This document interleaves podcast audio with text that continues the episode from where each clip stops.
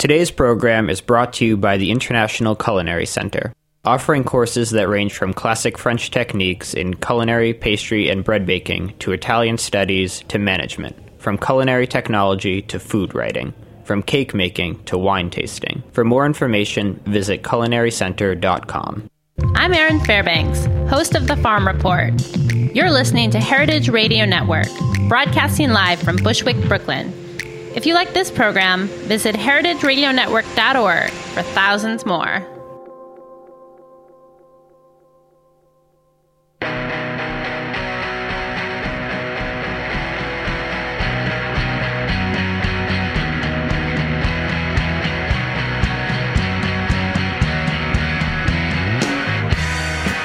Hi, and welcome to Eating Matters, where we talk about food policy and how it impacts all of us.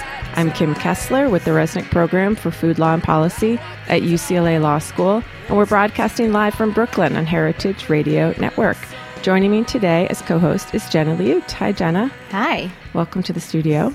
So, on last week's show, we talked about food labels and how they create confusion about health and the naturalness of products. And we basically learned that these kind of words usually don't actually mean much.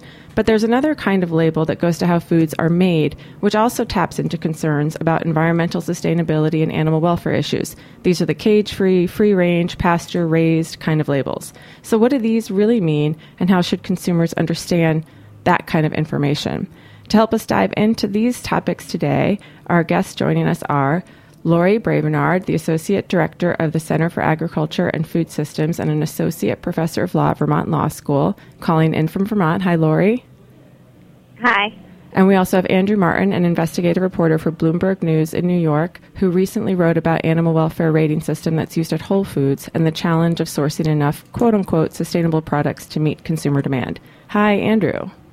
Hi. So welcome. Thanks for having me. Welcome to both of you. Uh, so before we start talking about what these labels actually mean, I wanted to understand a little bit better where these labels and claims come from and the kind of information that's out there. Laurie, can you tell us what do you see uh, around how animal welfare is marketed? So it seems to me um, on animal product labels, animal welfare um, is becoming an increasing concern for consumers. There's been increasing pressure for manufacturers to do a better job of sort of taking care of their animals, whether it be that consumers are concerned about the welfare of the animals themselves or that it's that they're concerned about how the treatment of the animals affects the final food product. So I think we're starting to see manufacturers respond to those concerns by including more information um, devoted to animal welfare on meat packages. So 20 years ago, like none of this was out there. Is there some kind of tipping point that catalyzed all of this? Andrew, do you think there's something we can look at that got this conversation started? Well, I think some of it's happened at the state level. There's been a number of referendums to push, um, you know, to require um, cage-free hens. Uh, California's uh, most recently, um, you know. But I have to say, I think the animal rights groups have done a good job drawing attention to this issue and getting people engaged in it. And uh, I think producers have found that people are willing to spend a little bit more for it. Um, can we uh, take a minute and get into some of these some of these labels to sort of um, understand kind of what we're talking about here? So things like cage free, free range, humanely raised, sustainably raised, grass fed, vegetarian fe- fed. The list goes on. Um, can can one of you kind of speak to what that actually means? What they mean? I think sure. it depends largely, and Laura, she could talk very specifically about each one because she has this great website that does that. But I think it depends, you know, which term you're talking about. I love the term humanely raised, right? Because that there's one that that is totally open to interpretation. I would argue that probably 95% of the farmers in the United States believe their livestock are humanely raised, but the average consumer might look at it and think otherwise. So it's kind of a term like natural that's entirely meaningless and open to interpretation. So there's there's no regulation on on using the term humanely raised. It's essentially a marketing term. Yeah, all these terms have to be truthful, but again, it gets at what is the truth to humanely raised. I'm not sure there is a truth. Now, there are some specific labels that Laurie could talk about better than me that do have to meet certain definitions. Laurie? Yeah, that's right. Um, for a lot of the terms that you just mentioned, like free range, cage free, humanely raised, for most of them, there's no precise legal definition of what the term actually means. For some of them, like free range, if a producer wanted to include that particular terminology on the label, they would have to verify the claim with the USDA prior to inclusion on the label. Um, but that's sort of an outlier, and for the most part, many of these don't have to be verified with the agency before they're included on the label. So essentially it's sort of up to the, the producer or manufacturer to decide what that term means and provide some um, some information to the consumer about what that term means and how they're defining the term, but they aren't legally defined, so there's no specific set standard that the USDA has created for them to meet in order to be able to include that um, on their product labels. So, so, so, Laurie, and correct me if I'm wrong. I know with cage free, for instance, some states have specific requirements about uh, about what that means, um, but the USDA doesn't have a specific definition. Although, if you want to use it on your label, you have to they have to verify that first. Is that right? Yeah, so they haven't defined it. Um, if somebody wanted to say cage free on their eggs or on their poultry, whatever the case may be, the USDA will allow them um, to use that term on the product, and there are certain requirements that they have to meet. So the the poultry has to be able to freely roam either a building or a room or some enclosed area and have unlimited access to food and fresh water. Um, and the USDA will verify it if it meets those requirements. Um, but there's there are no additional requirements above and beyond that. So, Laurie, your program oversaw the development or created this website that's called Labels Unwrapped, and it provides guidance to consumers about navigating all of this. And I, I would love to hear from you how that came about, and then also what the response has been to it. Sure. Um, so it's funny how it came about, actually. Um, I teach a class at the law school called Food Regulation and Policy, and every year when we start talking about labels, it seems to be the one topic that students get really jazzed up about. Um, and I'm sure that comes from their role as consumers. They're probably a little bit different than the average consumer and more interested in their food because they're taking a food regulation course.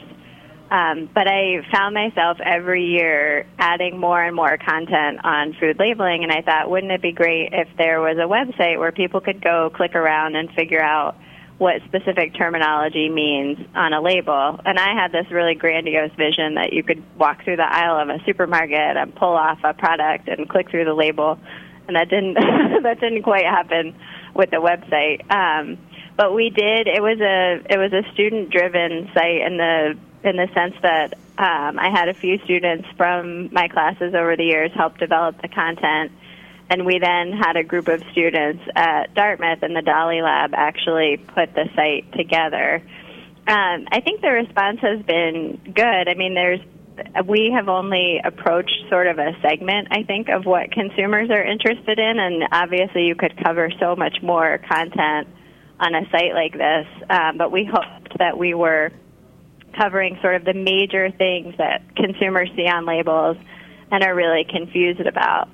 So one thing I'd love to actually talk about is the pictures on labels. So those are the words. What about the pictures? Do they is there any accountability around the kind of images, these bucolic scenes and the pastoralism that's often reflected um, in either cartoon images or actual pictures of farms?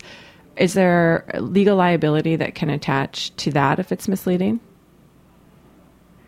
That's a really good question. Um, I would assume yes. I don't know the answer to that. I know that in the context of kids and marketing food to kids, that's been a really big issue, and being able to use cartoon characters to sort of induce parents um, through their kids into buying those products um, has been the subject of a lot of scrutiny and pushes for there to be much less of that. But I don't, I don't think the inclusion of of bucolic images on products that are not necessarily coming from those settings are um, are inherently misleading. Um, and I think you, you could say the same thing about products that are coming from companies called like so and so farms, but it happens to be a huge CAFO. At the end of the day, it's still a farm um, in sort of like the most technical definition of what a farm might be, and it's probably misleading to suggest that it's if it's coming from a farm, it's coming from some small family farm that exists in this really bucolic, beautiful setting. Um, but I haven't seen, and um, you all may know more about this than me. I haven't seen any specific action on the part of the agencies to try to to get imagery on labels um, off if it's if it's pertaining to animals and and the meat products. Just, uh, um, I, I don't disagree with that at all. I think, though, that the in theory it is um, a problem if the the image on the label is misleading. Now, whether or not the agency takes action on that is a different matter. So, for instance, if you're selling um, eggs from a uh, um, from from hens that are in battery cages stacked eight high, and the image on the front of the carton is of a hen pecking in a bucolic pasture, I think technically that's that's misleading, and I think it could be challenged. I know I was talking to Temple Grandin, um, the um, you know the who's a professor out in Colorado and and does a lot of wel- animal welfare issues, and she brought up that example as one that a, a egg producer had a carton that showed a hen in a pasture, and she knew that wasn't the case, so she went to them and said, if you don't take that off, I'm going to go to the USDA and make make them force you to take it off, and they did. But so, again, I don't know specifically if there's any if they've taken any action to that extent. And it may not be an agency I mean, issue; it may also be like a consumer protection kind of lawsuit issue, which which somewhat brings yeah. us, Andrew, to the to the article that you recently wrote about Whole Foods and their animal welfare rating system, um, which has now been the subject of a lawsuit filed by PETA on the basis that it's misleading. So, can you tell us about your article and yeah, sure. so, you know, PETA. Um, uh, you know, PETA obviously um, does a lot of, uh, well, not obviously, but PETA PETA does a lot of undercover investigations at livestock facilities, and you know, for anyone that's experienced some of these videos, they could be really awful, and they tend to go to big giant ones and find workers torturing uh, uh, or mistreating pigs and chickens and all sorts of things. Um, and it's been very effective in, in forcing change uh, of specific producers and even prompting some uh, charges of animal cruelty. Um, uh, against producers. What was interesting to me about this one was it was Whole Foods, and um, their uh, initial pitch to me was, you know, they have these, they, they've come up with this animal welfare system, and and you know what they're purporting to be isn't actually the case. And they had some undercover video from a farm in Pennsylvania that, by PETA standards, wasn't so bad, but it certainly seemed to violate the spirit, if not some of the specific requirements of Whole Foods standards to me, what was what was more interesting. I mean, uh, I don't want to get into who was right and who was wrong, but to me, what was most interesting about this was was the the sort of what the perception of animal welfare is in consumers' mind versus what the reality of it is um, in a system like Whole Foods. I mean, I I think. Um, when people think of humanely raised, um, they think of of uh, of uh, you know bucolic uh, d- dairies in Vermont, where the um, dairy cows and the hens are are munching on clover all day, and Whole Food system um, isn't that. I mean, it, it's a system that uh, uh, it has some of that, but but really what it is is a system to try to improve um, larger facilities, um, and and even under their definition of humane, you know, larger facilities can be what some people call CAFOs. They just have to be function in a slightly better way than most do. Right. And, so and that to me is really, interesting. Yeah, it gets um, to because, the. Uh, uh, it, I'm sorry. It, it gets ahead. to the. I mean, this gets to the kind of gulf between the reality, what's in consumers' mind, and the reality of agriculture and, and supply, which I want to talk about more after the break. Um, but before, I just do want to follow up to say, as as you said, um, there is a kind of Whole Foods has come back, and and some other animal welfare organizations, at least the humane societies, come to their defense, saying, you know, the the lawsuit by PETA really raises questions, given that Whole Foods has done more to advance animal welfare and agriculture than any other major retailer. Um, so we'll take a short break, and we'll come back and and talk more about those issues.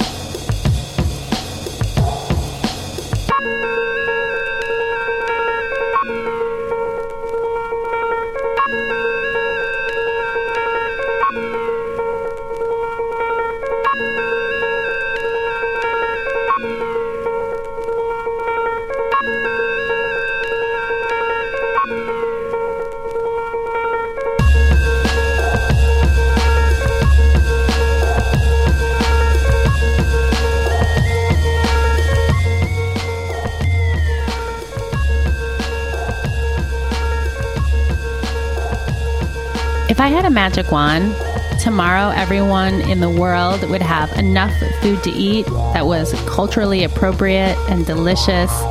The planet would be thriving because all the food would have been grown and produced in a way that sustains us, both our bodies and our, our world. But man, I do not have a magic wand. What I do have is you and this radio station, the Heritage Radio Network. That's what we're here to do.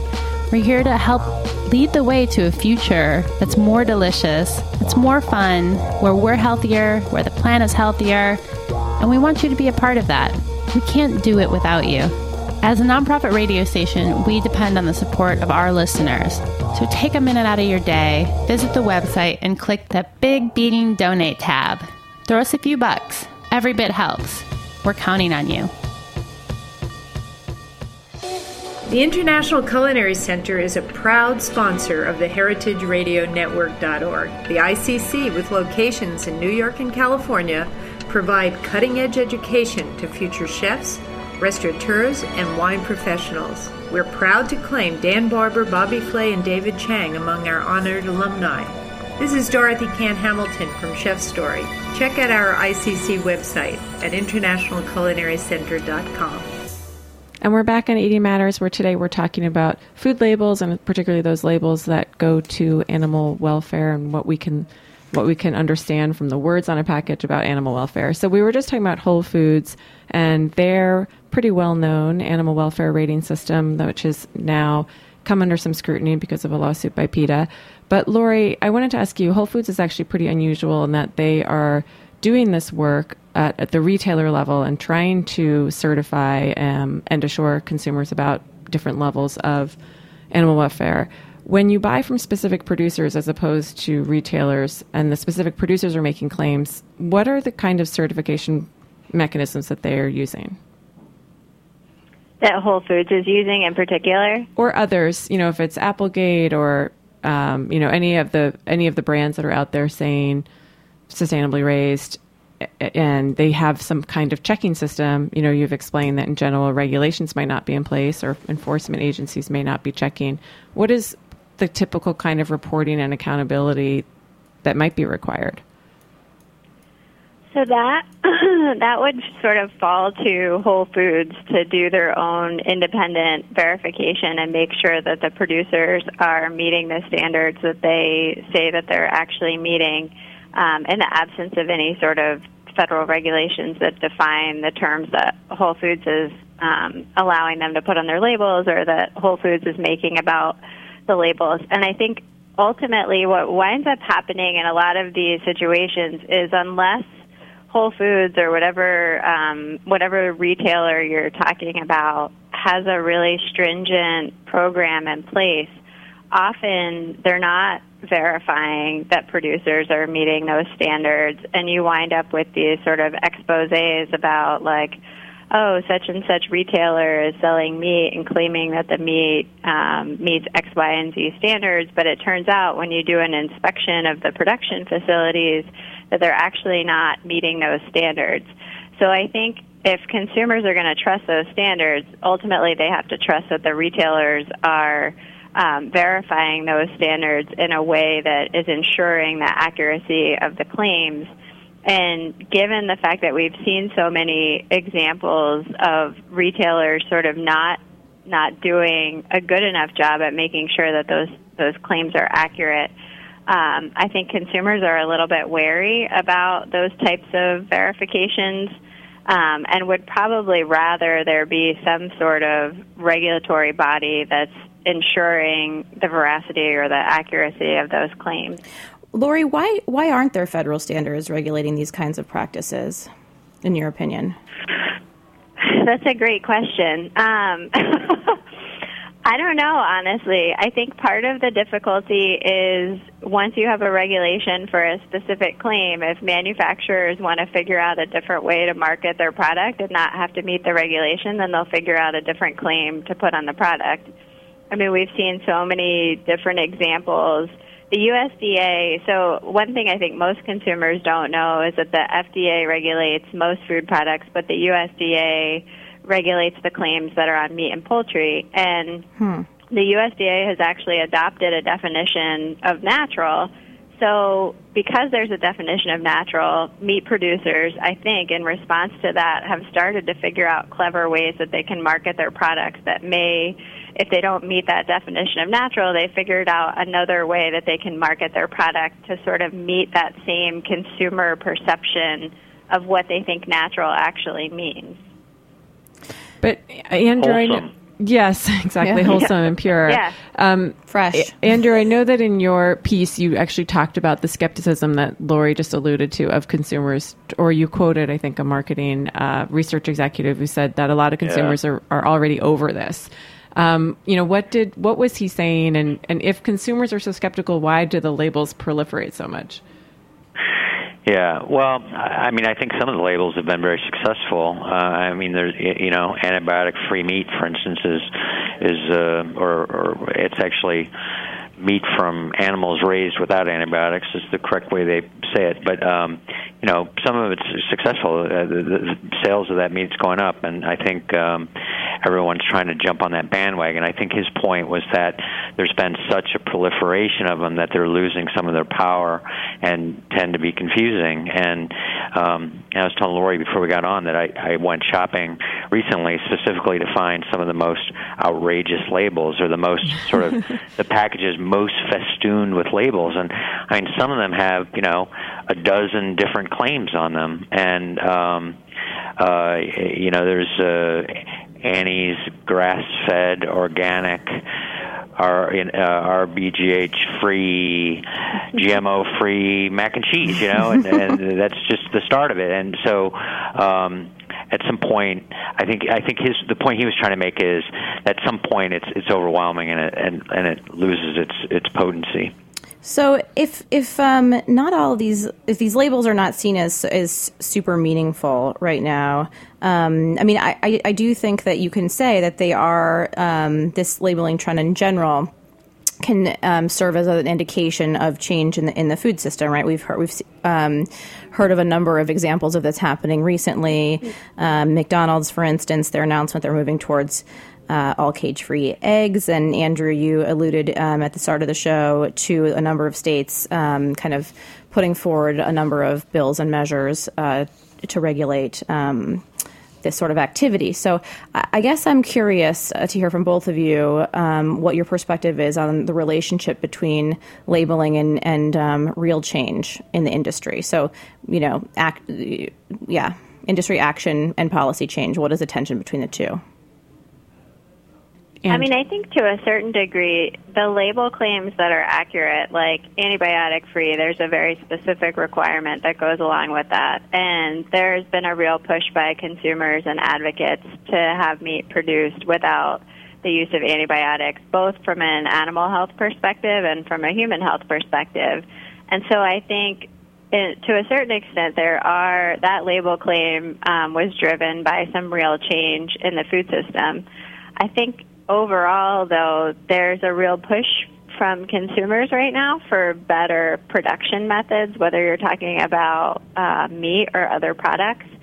And I'd like to say that I think that that's driving real change in food production. I think as a first matter, it's driving changes um, in terms of labeling language. And the more consumer lawsuits we see to try to expose the inaccuracy of those claims or that those claims are deceptive, then maybe we'll start to see producers and manufacturers actually changing their production practices. But it seems to me like the labeling, the language on the labels is sort of a first step in trying to address those consumer concerns for different production methods and um, that there hasn't been a tremendous shift in production, but that it ultimately maybe that will happen as these claims start to get litigated more and there's more sort of media around the deceptiveness of the of the label claims. Well, let's talk about that as a as an option. So, Andrew, that's kind of another issue that your piece really went to was this issue of the challenges in supply and the reality, the gulf between the reality of the kind of meat that's out there that sustainable consumers want to access, that's being produced in a way that I guess conscientious consumers want to buy it, and um, the availability of that. And in Whole Foods, I think that uh, it's something less than 20% of the meat that can meet their step five level, which is the more ideal slaughtered on site. Yeah. Yeah. So, what, you know, is, um, is there a viable path to lifting all of the animal production in the country to a higher standard that would meet where, where consumers seem to be going? Well, I, I think the tension here is is is how do you do this at scale, and I think mm-hmm. that's what that that that story about the PETA lawsuit showed, um, because that farmer originally was a bucolic pasture-raised farm that when they when they started getting more and more business couldn't sustain that, and I think I think that's true for a lot of these these claims going forward. Um, I, I do think, to Laurie's point, I do think there has been changes. It has forced changes in the industry um, on antibiotics and on cages, for instance. That's a big change. But I think at scale, it's going to be more difficult to do some of the, the additional changes at, at scale um, uh, unless the costs go way up. And I'm not sure. I guess at one point it's going to be how much are consumers willing willing to pay. Um, but it's one thing to, to take away the the cages of hens and raise them in big, you know, still in big sort of factory farm style barns, um, and it's another to have them all out on pasture. Um, uh, and and the gulf between those is still very wide. I mean, that's just not happening very much. Andrew, um, I'm curious your take on on how you would interpret the rise of um, some of these quote unquote big food companies purchasing smaller brands like Applegate, Niman Ranch. We we just learned in the past few months that both Hormel and, and Perdue have purchased these respectively. Um, and what do you think these repercu- you know, re- repercussions would be of these types of companies buying these smaller brands that sort of pride themselves on responsibly raised, uh, producing responsibly well, raised animal looking products? Looking at it in the best light, you know, I think um, uh, if you take it at face value, you'd say, well, um, Perdue, um, which is a you know old school, uh, you know traditional factory farm type chicken company that used all the available technology, including antibiotics or whatever, to raise their chickens over the years, is now seeing a different path, and that this small company will, and you know they've announced they want to go antibiotic free or they're moving in that direction, um, is having a great influence on them. They've seen, um, you know, the way that uh, Jim Perdue describes it. He's seen um, uh, from the purchase of, of Coleman meats, I think it's called, that that this can be done at scale, and so he wants to move in that direction because because that's that's the way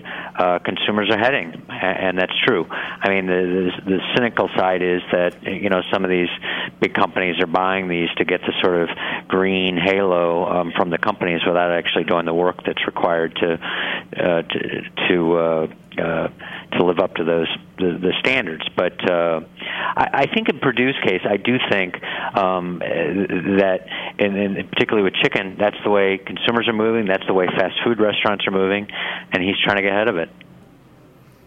So, in short, it seems, or and I took a look at your website, Laurie, t- as well. I mean, it sounds like there isn't a lot that consumers can really count on in based on the language that's out there if they're really looking for something that meets more the bucolic ideal, we'll call it, instead of calling it humanely raised. Um, so, what you know, what do you suggest that they do? what do you, what's your advice to consumers who are trying to navigate all of this? Yeah, I mean, I think there there's so many things that I think could change. I mean, you could the fact that the USDA and the FDA sort of regulate differently, and that the USDA has defined some terms that the FDA has chosen not to define. If there was consistency across the agencies, I think that that would be uh, a positive step in the right direction. One thing that I've always thought would be really useful on a label for consumers to see is to be able to parse out the stuff that's mandatory or has some sort of uh, regulatory authority behind it, like that it's been pre-approved in some way by the agency versus the claims that are just there voluntarily by the manufacturer. So if you could think of a way to sort of like color code those and then educate consumers about the difference between the two, I think that that would be really useful. Um, now I think we're starting to see a proliferation of all these different sort of like independent third party verifier services like the non GMO project or in the case of um, animal products, animal welfare approved, et cetera, et cetera. And I think for the people who are super, the, the consumers who are super conscientious about the meat that they're buying, um, they take it upon themselves to research what those organizations are doing in terms of certifying the animal welfare standards and then look for those seals on specific products. Um, but at the end of the day, I think it's a tremendous amount. You're expecting a tremendous amount from consumers. Um, and unfortunately, I think that's just the system that we have that consumers need to educate themselves about the labels and decide what's important to them and then figure out how to get that information, whether it be through um, an animal welfare approved label certification or whether it be through other claims that are verified by the USDA. Yeah, that issue of how much you're expecting from consumers is really a tough one. I have I I might be that kind of consumer and I am, but then when I sometimes try and give advice to someone, say in my family will buy this or buy that brand, I, there's you know, is there anything we can say that's like a simple synthesis of this? Even sometimes I find out a brand is just not doing what it turned out Right. that they're doing. B- besides, I know. besides telling everyone to go to Labels Unwrapped, which might be my Yeah. my my next advice Oh, for well, thank everybody. Yeah, if you did blanket advice. um, I mean, I think you could say to consumers like buy organic, but that's not going to meet. I mean, the organic standards for meat production aren't amazing, and they're not from an animal welfare perspective. well, what about um, farmers markets, Laurie? What about you know suggesting that you go talk to your local farmer at at you know? I think that that's great. I mean, if people have that option, I know, and I am reluctant to suggest that because I know we're really lucky in Vermont that we can go say to our local farmer, like, "What's this meat? What's your what are your production practices?" I can do that down the street from my house. Um, but I don't know that everybody has the ability to do that in the No. country. And and if you went to your to your butcher or the guy at the meat counter at like Walmart or wherever you're getting your groceries from, I doubt that they would have very much information about the meat that they're selling. Maybe um, maybe that's getting more sophisticated, but. I think unless they're going to a specialized store like Whole Foods or a place like that, um, that they they probably aren't able to get a lot of information about the products they're buying. So I mean, I think one of the problems, though, is that um, Laurie alluded to this. I mean, the, the, the question is what's important to who you're talking to, right? I mean, some people may wa- want organic, or some people might want animal welfare, but most people want a little bit of everything. yeah. You know, so that's why it's hard. Um, because some some some brands are good on one thing and it's unclear on the others, or y- y- you know, so that's that's I think where it gets tricky. There's not an easy sort of shorthand to say this is good or that's bad. This and, and partially, I feel like that's why you see so many different claims on the label. Like the the example of the Annie's mac and cheese. If it says that it's organic, then it's also RBST free. But people may not make those associations, so they want to make sure that they like hit every sort of point that a consumer might be concerned about. So like it's organic, so you can check off the organic box. It's also RBST free, so you can check off that box. And like they're trying to appeal to all those different segments of the consumer population. I think that's partly why we see so many different label claims that wind up being almost redundant in some instances um, because one claim covers all the rest of those. But people don't really, really know what that means because consumers yeah, have different means. perspectives. To some extent, I think that the labeling has actually illuminated where mainstream agriculture really is. Because when you start to see the need for a label that says cage free or pasture raised or these various kinds of claims, they're differentiating from something. Um, I mean, to as a last question, to what extent do you think people realize that that the broader what that means the broader picture is? So you mean like does the average consumer like moving in the yeah like moving in the sort of agricultural system that we have is not raising animals on pasture or without cages? Yes. Yeah. Yeah, I mean, I think it. I think it is highlighting that to consumers. I think consumers start to wonder if you see a package that has all these claims on it, and then you see a package that doesn't. you wonder, like, well, what's wrong what's with going that on? One? Yeah.